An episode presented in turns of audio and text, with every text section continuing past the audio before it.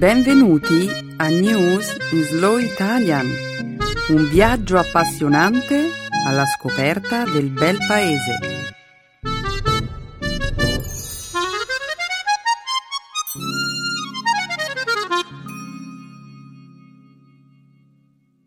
Oggi è giovedì 3 luglio. Benvenuti a News in Slow Italian. Ciao a tutti! Benvenuti a una nuova puntata della nostra trasmissione settimanale. Nel corso del programma di oggi parleremo di alcuni tragici eventi che hanno avuto luogo in Israele, scatenando una nuova ondata di violenza tra gli ebrei e i palestinesi. Commenteremo inoltre l'intenzione espressa dalla Francia di vendere due navi da guerra alla Russia e una sentenza della Corte europea dei diritti dell'uomo che ha deciso di confermare la validità di una legge francese che vieta il velo islamico integrale. Infine, ci soffermeremo sulle affermazioni dell'allenatore della squadra nazionale di calcio russa il quale sostiene che il portiere della sua squadra sia stato accecato da un raggio laser durante il recente incontro con l'Algeria alla Coppa del Mondo. E per questo la Russia ha perso la partita? Sì, questo è quello che sostiene l'allenatore. Wow! Ma continuiamo a presentare il nostro programma.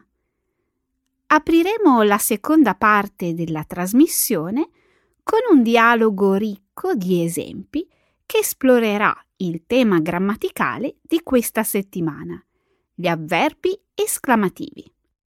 Concluderemo infine la puntata con il consueto segmento dedicato alle espressioni idiomatiche italiane. Oggi abbiamo scelto una locuzione molto divertente, essere o trattarsi di una bufala. Perfetto! Bene, mi sembra che siamo pronte per dare inizio alla trasmissione. Sì, non perdiamo tempo, Benedetta.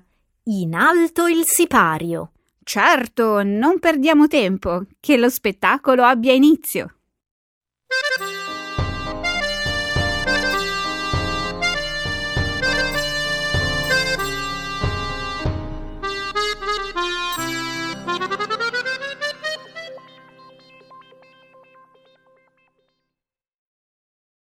Cisgiordania. Trovati i corpi di tre adolescenti israeliani. Sono stati trovati lunedì sera i corpi senza vita di tre adolescenti israeliani, dopo oltre due settimane dalla loro scomparsa.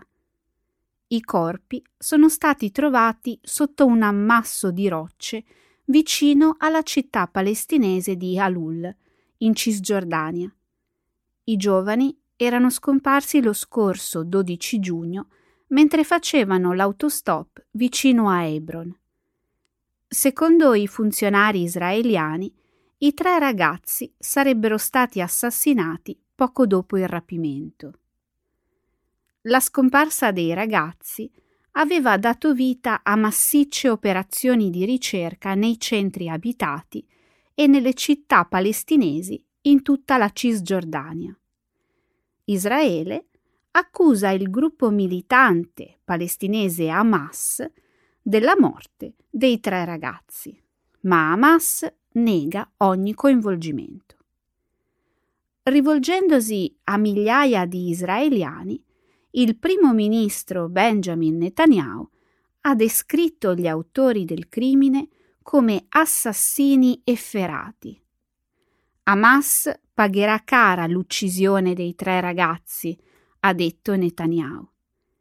Secondo il primo ministro, il tragico incidente sarebbe una conseguenza dell'alleanza tra Hamas e il movimento Fatah, appoggiato dal presidente dell'autorità nazionale palestinese Mohammed Abbas.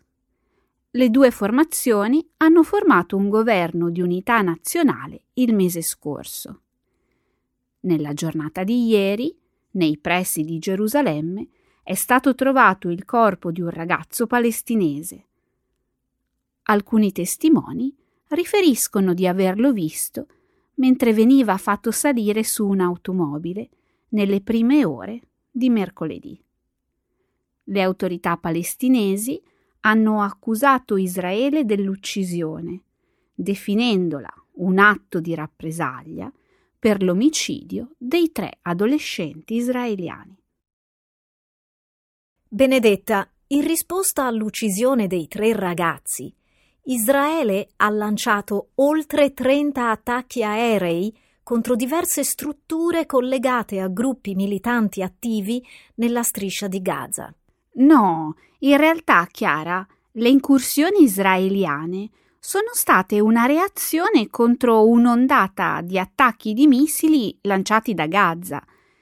Le incursioni aeree di Israele non dovrebbero essere interpretate come una risposta conclusiva relativamente all'omicidio dei tre ragazzi. Beh, allora quale pensi che sarà la risposta di Israele nei confronti di Hamas?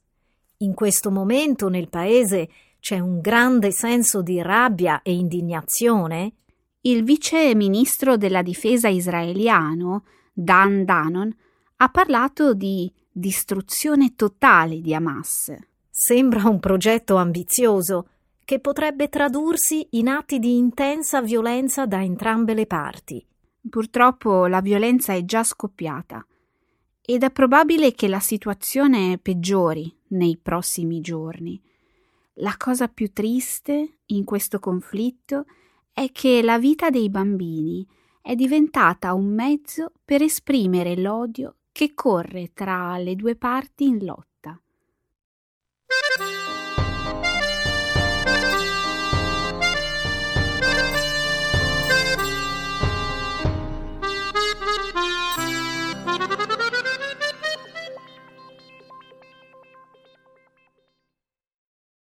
Marinai russi addestrati in Francia a bordo di una nave da guerra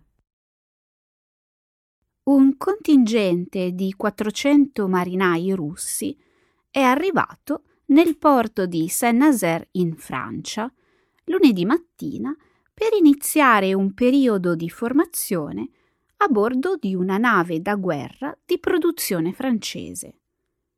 La Francia ha firmato un accordo con la Russia per la vendita di due navi d'assalto Mistral nonostante le critiche degli Stati Uniti e numerose altre proteste. Obama ritiene che la Francia dovrebbe annullare l'accordo in risposta all'attuale crisi in Ucraina. Il contratto di vendita in questione è stato firmato dal governo del presidente Nicolas Sarkozy nel 2011. Ora il presidente François Hollande insiste nel dire che le sanzioni internazionali imposte alla Russia non includono gli armamenti e che quindi il contratto deve essere rispettato. Hollande ha inoltre sottolineato come l'accordo, che ha un valore di 1,2 miliardi di dollari, sia troppo costoso per essere annullato. I marinai russi trascorreranno i prossimi quattro mesi a Saint-Nazaire, al fine di imparare a manovrare la nave da guerra Vladivostok. La nave sarà consegnata nel mese di ottobre. La seconda nave, la Sebastopoli, sarà consegnata nel 2015. Questo tipo di nave da guerra è il secondo più grande in dotazione nella marina militare francese ed è stata progettata per trasportare fino a 16 elicotteri, 70 veicoli corazzati e 700 soldati. Tutto questo è un po' ipocrita. La Francia è stata una dei paesi che hanno spinto la Germania ad adottare una linea più dura con la Russia. Ma ora questo accordo mina completamente la credibilità della posizione della Francia sulla crisi ucraina.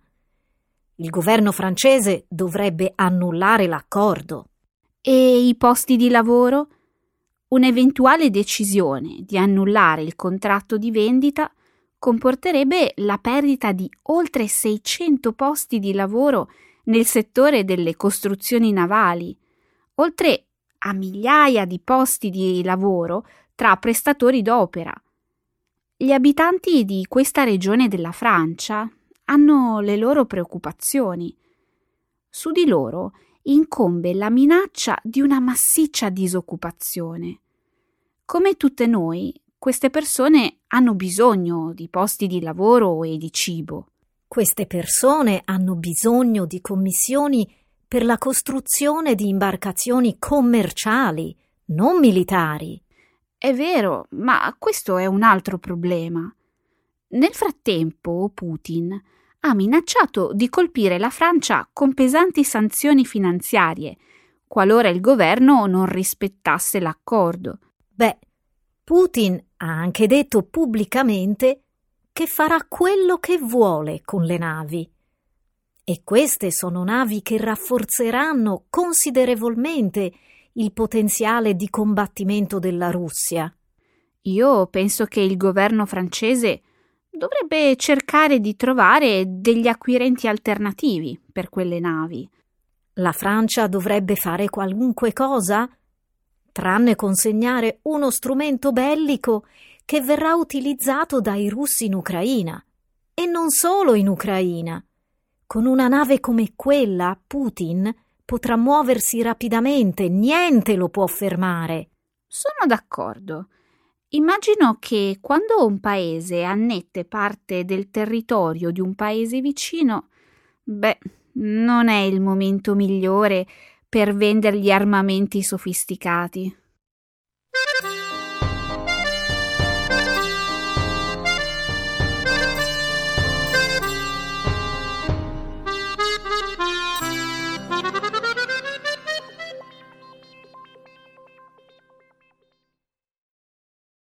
La Corte europea sostiene il divieto francese al velo integrale. La Corte europea dei diritti dell'uomo ha confermato la validità di una legge francese che vieta di indossare il velo islamico integrale noto come niqab. Il caso è stato portato alla Corte europea nel 2011 da una ventiquattrenne francese. La donna, una devota musulmana, sosteneva che il divieto di indossare il niqab in pubblico violasse la sua libertà di religione e di espressione. La Corte ha stabilito che il divieto non viola la Convenzione europea dei diritti dell'uomo. Questa convenzione stabilisce il diritto diritto al rispetto della vita privata e familiare, la libertà di pensiero, di coscienza e di religione e vieta la discriminazione. La decisione dei giudici è inappellabile e non ammette alcun ricorso. La legge francese è stata approvata nel 2010, all'epoca in cui Nicolas Sarkozy era presidente. Ai sensi della legge è proibito indossare nei luoghi pubblici indumenti che occultano il viso. Chi non rispettasse il divieto potrebbe ricevere una multa di 150 euro.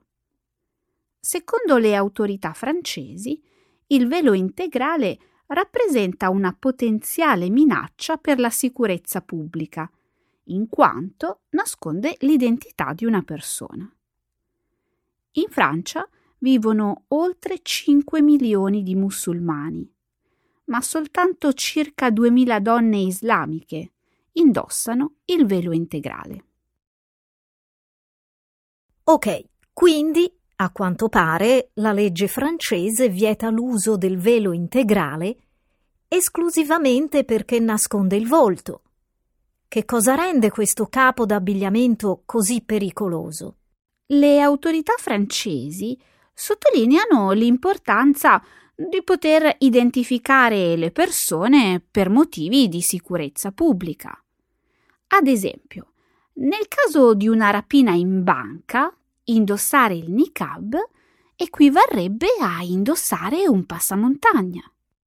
Analogamente, è necessario rimuovere il casco della bicicletta presso i distributori di benzina, i negozi, le banche e molti altri luoghi pubblici.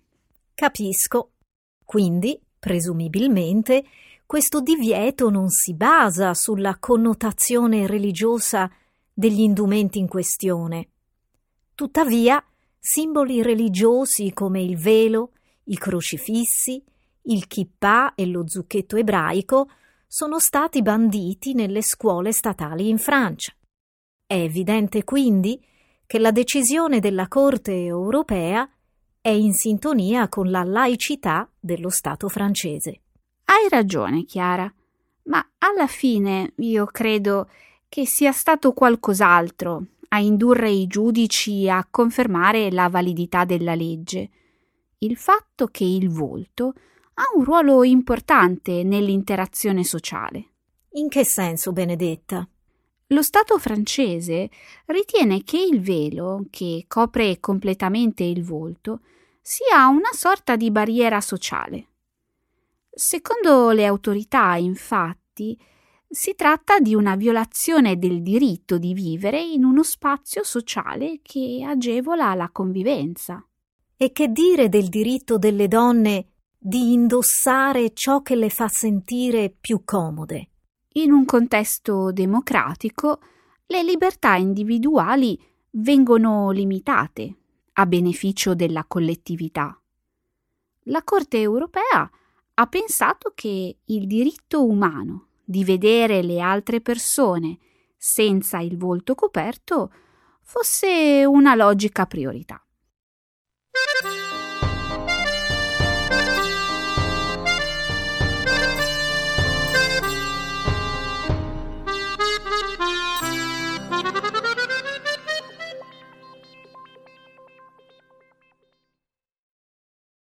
Coppa del Mondo. Secondo l'allenatore della Russia, il portiere è stato accecato da un raggio laser. La nazionale di calcio russa è stata eliminata dalla Coppa del Mondo giovedì scorso, dopo un pareggio per 1 a 1 con l'Algeria. Fabio Capello, l'allenatore italiano della nazionale di calcio russa ha attribuito la responsabilità dell'eliminazione a un raggio laser. Capello si è lamentato pubblicamente, affermando che il portiere Igor Akinfev è stato accecato da un raggio laser dieci secondi prima del gol dell'Algeria che ha segnato il pareggio. Secondo l'allenatore, un puntatore laser sarebbe stato rivolto contro il portiere da qualcuno presente nel pubblico. Le immagini televisive e numerose fotografie confermano, in effetti, la presenza di una luce verde sul volto del portiere, mentre costui protesta contro la decisione dell'arbitro di concedere un calcio di punizione a favore dell'Algeria. Poi, qualche secondo più tardi, il portiere mancava la traiettoria del pallone e Islam Slimani segnava il gol del pareggio per l'Algeria. Capello è il manager più pagato della Coppa del Mondo. Guadagna oltre 11 milioni di dollari all'anno.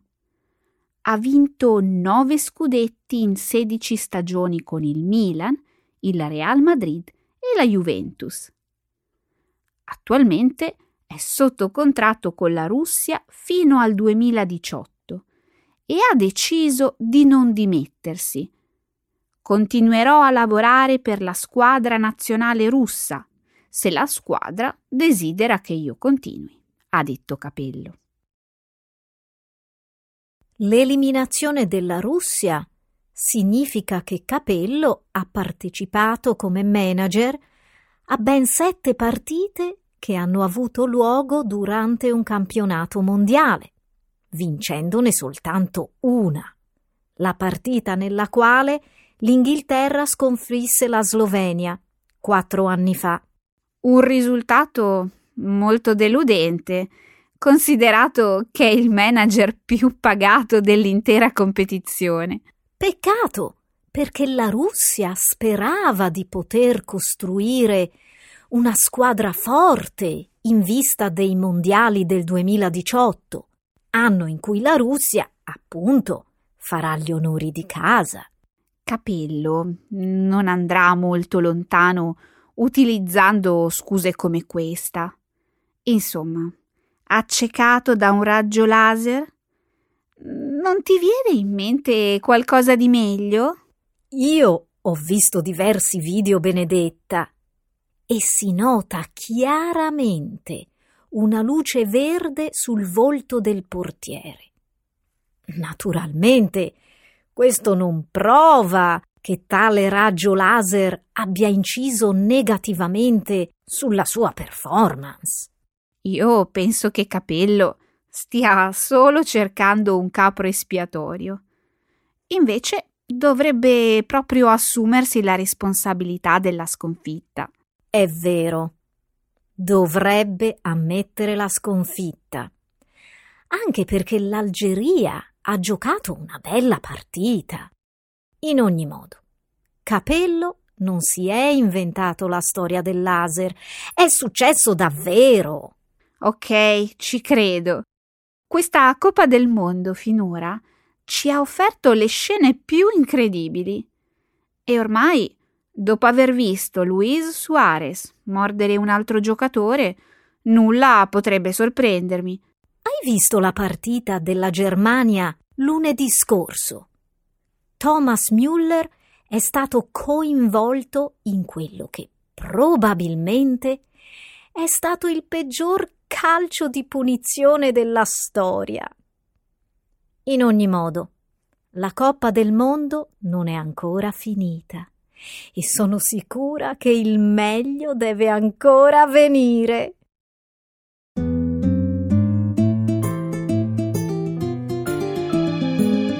Adesso la grammatica. Per capire le regole di una lingua poetica.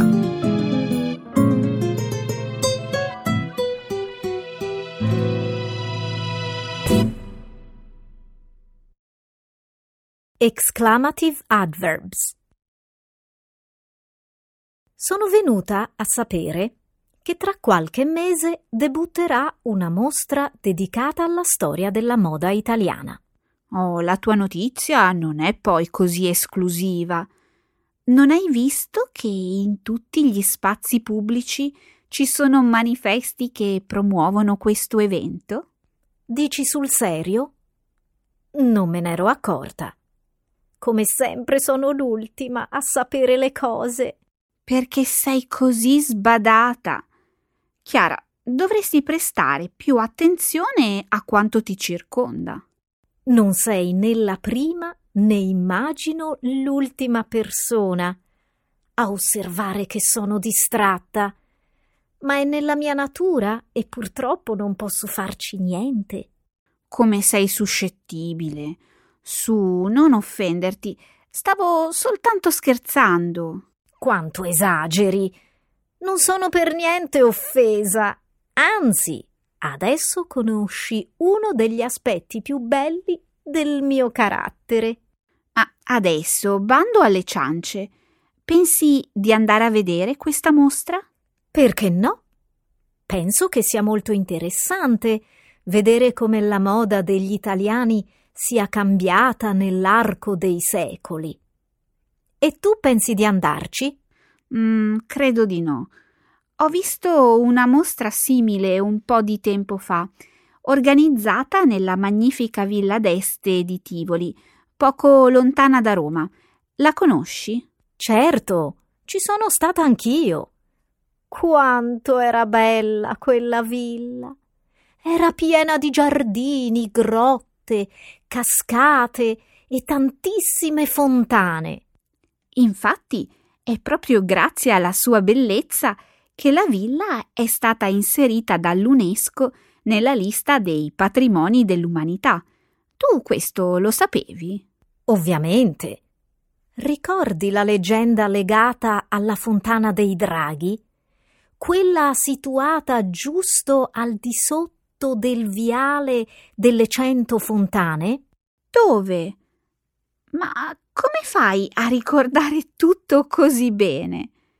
Io ho sempre pensato di avere una buona memoria visiva, ma questo dettaglio ora mi sfugge. Male, male. Quanto sei distratta. Benedetta, la prossima volta cerca di stare più attenta. E tu quanto sei vendicativa. Allora, raccontami di questa fontana. Si dice che la fontana in questione sia stata costruita in una sola notte, nel settembre del 1572, per onorare la breve permanenza in villa di Papa Gregorio XIII. Tutto qui? Non sei soddisfatta di ricevere un po' di gossip dal Cinquecento? Lasciamo stare. Prima mi dicevi che a Villa d'Este hai assistito a un evento di moda. Sì, la mostra è stata un vero e proprio viaggio a ritroso nel tempo, con dipinti, tessuti pregiati e abiti che raccontavano come gli italiani si vestivano nel Cinquecento. Come immaginavo. Sicuramente si sarà trattato di abiti disegnati dai migliori stilisti dell'epoca. È vero, le donne, ad esempio, portavano i capelli raccolti, indossavano abiti dalla scollatura profonda, spalline imbottite e arricciate e camicie impreziosite da ricami. Potrei parlare per ore della moda femminile, ma sono curiosa di sapere come vestivano anche gli uomini. Cosa mi sai dire? La moda maschile includeva ampie giacche che accentuavano le spalle per trasmettere un'immagine forte e autorevole. E ricordi qualche altro particolare? Erano molto in voga anche dei pantaloni corti imbottiti da indossare sopra lunghe calze aderenti. Questi abiti erano adatti atti ad esaltare la virilità. Quante cose sai! Ho capito che sei bene informata. Pensi che alla mostra che voglio visitare ci saranno cose simili? Ma perché me lo chiedi?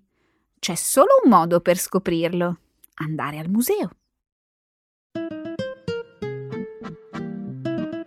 Ecco le espressioni, un saggio di una cultura che ride e sa far vivere forti emozioni.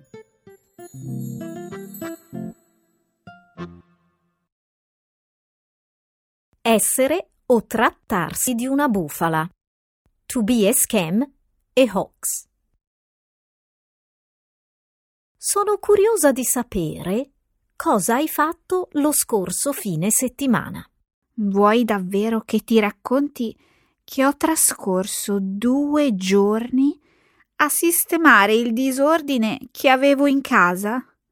Ti prego, meglio parlare di altro. Figuriamoci, conoscendo la tua meticolosità, il disordine di cui parli consisteva in un paio di scarpe fuori posto e qualche piatto sporco. Magari fosse stato così. Adesso piuttosto perché non mi fai morire di invidia raccontandomi che cosa hai fatto tu lo scorso weekend? Certo. Sono orgogliosa di comunicarti che sono andata a vedere una mostra intitolata I ritratti di Isabella d'Este. ti riferisci alla marchesa di Mantova, la quale visse a cavallo tra il 400 e il 500 e che fu una delle donne più colte e influenti del Rinascimento? Proprio lei. In questa mostra c'erano ritratti, sculture, monete, piatti, anelli, litografie e naturalmente tantissimi quadri. Ho letto che tra i dipinti esposti c'era anche un famoso ritratto di Isabella d'Este, realizzato da Leonardo da Vinci su un carboncino. Questa notizia è una bufala. Il disegno originale è rimasto a Parigi, al Museo del Louvre. Un vero peccato, perché mi sarebbe piaciuto tanto vederlo dal vivo. Hai mai sentito parlare del presunto ritrovamento di una tela con la versione a colori del ritratto realizzato da Leonardo? No, da quello che mi risulta, Leonardo da Vinci non riuscì mai a completare il ritratto di Isabella d'Este e il disegno su cartoncino è l'unica cosa che rimane. È così, ma nel 2013 una rivista italiana pubblicò una notizia clamorosa. Il dipinto a colori di Leonardo, dopo cinque secoli di oblio, era stato ritrovato in Svizzera tra le opere della collezione privata di una famiglia italiana. Vuoi dire che si trattava di una bufala? Dire che era una bufala non è esatto, in quanto il metodo del carbonio 14 confermava che il dipinto era databile tra il 1460 1460 e il 1650 1650. Sì, ma l'esame del carbonio si riferisce soltanto all'età dei materiali e non rivela nulla sulla retroscena dell'opera. Appunto, i primi dubbi cominciarono ad affiorare e a un certo punto si notò che la tela rivelava particolari già presenti nel cartoncino. Che genere di particolari? Conosci la tecnica dello spolvero?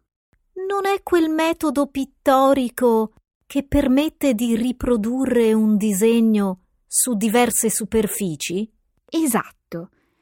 Come ben sai, con un ago si realizza sul cartoncino una serie di piccoli buchi lungo le linee di contorno del disegno e poi, appoggiando il cartoncino sulla superficie da disegnare, si strofina leggermente il disegno con del carboncino, della grafite o altri materiali. E perché mi parli di questo metodo di pittura? Adesso vengo al sodo. Con il passare del tempo, molti dettagli del disegno sono svaniti, ma i piccoli fori sono rimasti, offrendoci dettagli sulla storia di quel disegno. Ciò significa che la tela ritrovata in Svizzera deriva dal carboncino leonardesco e quindi questa non è una bufala? È probabile, anzi, quasi sicuro. Dire però che il quadro sia stato dipinto da Leonardo da Vinci in persona è tutta un'altra cosa. Continuo ad essere confusa. A chi sarebbe allora da attribuire la paternità della tela se non al grande maestro toscano. È risaputo che Leonardo aveva diversi allievi e che alcuni di loro avevano accesso alle sue opere. Ed ecco svelato il mistero. Ho capito. La tela del ritratto di Isabella d'Este, ritrovata in Svizzera, fu semplicemente opera di un assistente.